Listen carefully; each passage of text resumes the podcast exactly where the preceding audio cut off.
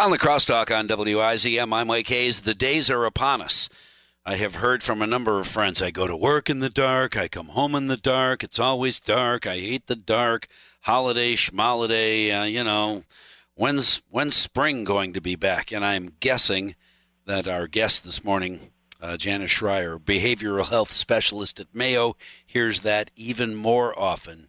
Janice, good morning. Hey, Merry Christmas. Thanks for talking with us.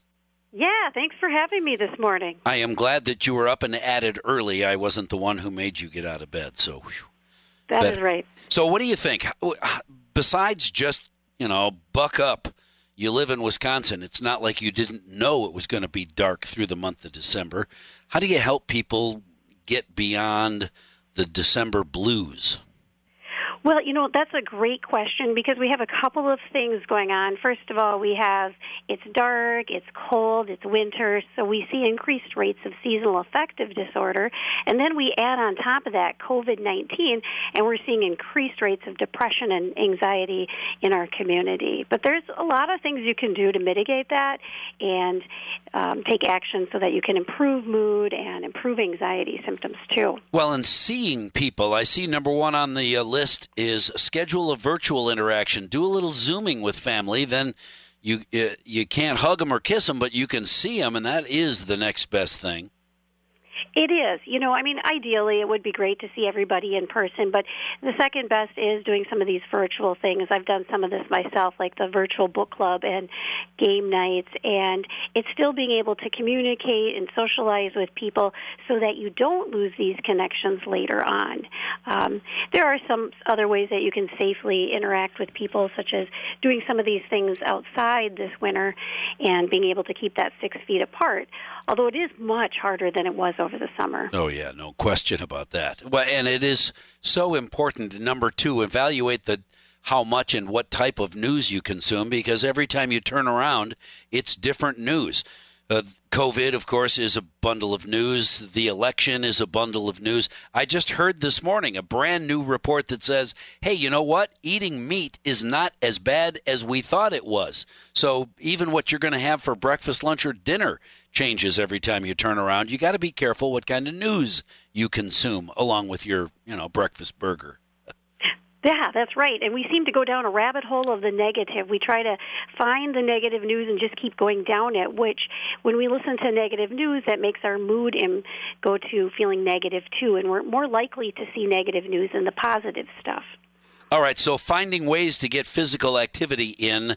Uh, I, I've been doing this for a long time. Park your car farther away from the front door of wherever you're going shopping, groceries or otherwise, so you at least have to walk a little further from your car to the front door of that business. What else?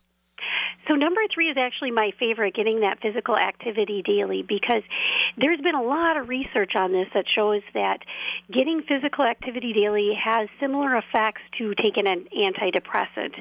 This exercise boosts our dopamine, which gives us that good feeling of wellness, and it just jump starts us for our day. Um, there's lots of things you can do. Like my my other one I like to do is try to take steps as often as I can. Um, if I'm in a building that has steps or elevators, I'm going to always take those steps for exercise. Sure. It's really important right now with winter to get out and do some of this physical activity. Um, a lot of people shy away from winter, but it's actually still a great time to do, you know, get out for walks, snowshoeing, skiing. Um, if people like to run, whatever it is that they like to do, we want to encourage people to get out and be physically active.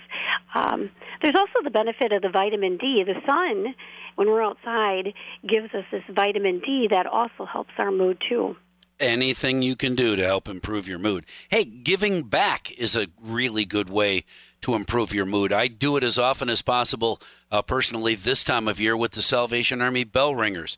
Playing a game, making them tell me a Christmas joke or sing me a Christmas carol, and then give them, you know, a couple extra bucks in the red kettle. But there are plenty of ways to give back these days. Volunteering uh, can can go a long way toward making you feel better.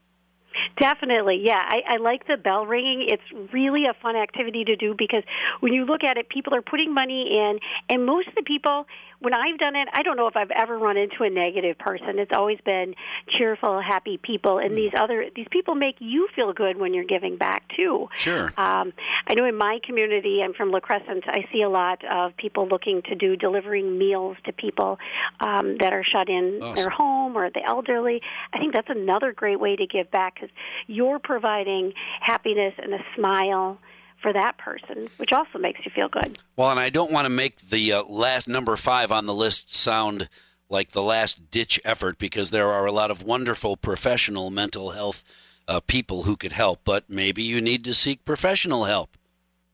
Right. So if you've tried everything and you find that your mood is just going down and you're struggling with um, feeling happy, you're getting into that part where you're feeling depressed and maybe even having thoughts of suicide, that is a good time to talk with your primary care provider and they can help you get connected with a professional in our community.